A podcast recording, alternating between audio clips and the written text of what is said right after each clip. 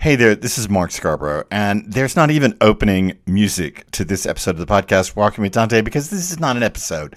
This is an explanation. If you are a regular listener, if you're listening in real time to this podcast, you know there was no episode that dropped last week.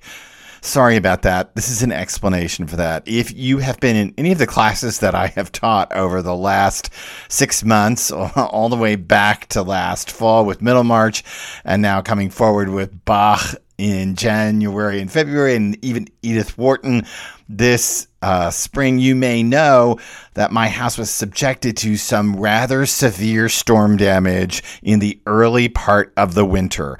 Bruce's and my house in New England didn't fare very well, and we had terrible, terrible leaks and roof problems. The long and the short of it is that the roof has now been torn off our house. It has now been put back on. It is now being reconstructed. Sheetrock is being pulled off and reset.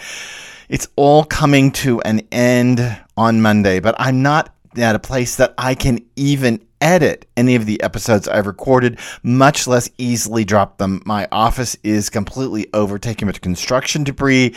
I promise a new episode of Walking with Dante this Wednesday, May 25th.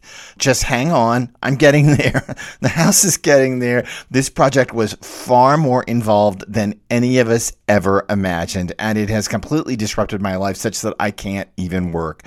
Sorry that the podcast got interrupted. It's odd. I said to Bruce the other day, the strangest thing of all is this podcast got interrupted at one of the most dramatic moments of all of Inferno, the introduction of Ulysses. But that's coming on the 25th of May this very week. I promise. My office is allegedly put back together on Monday morning, the 23rd.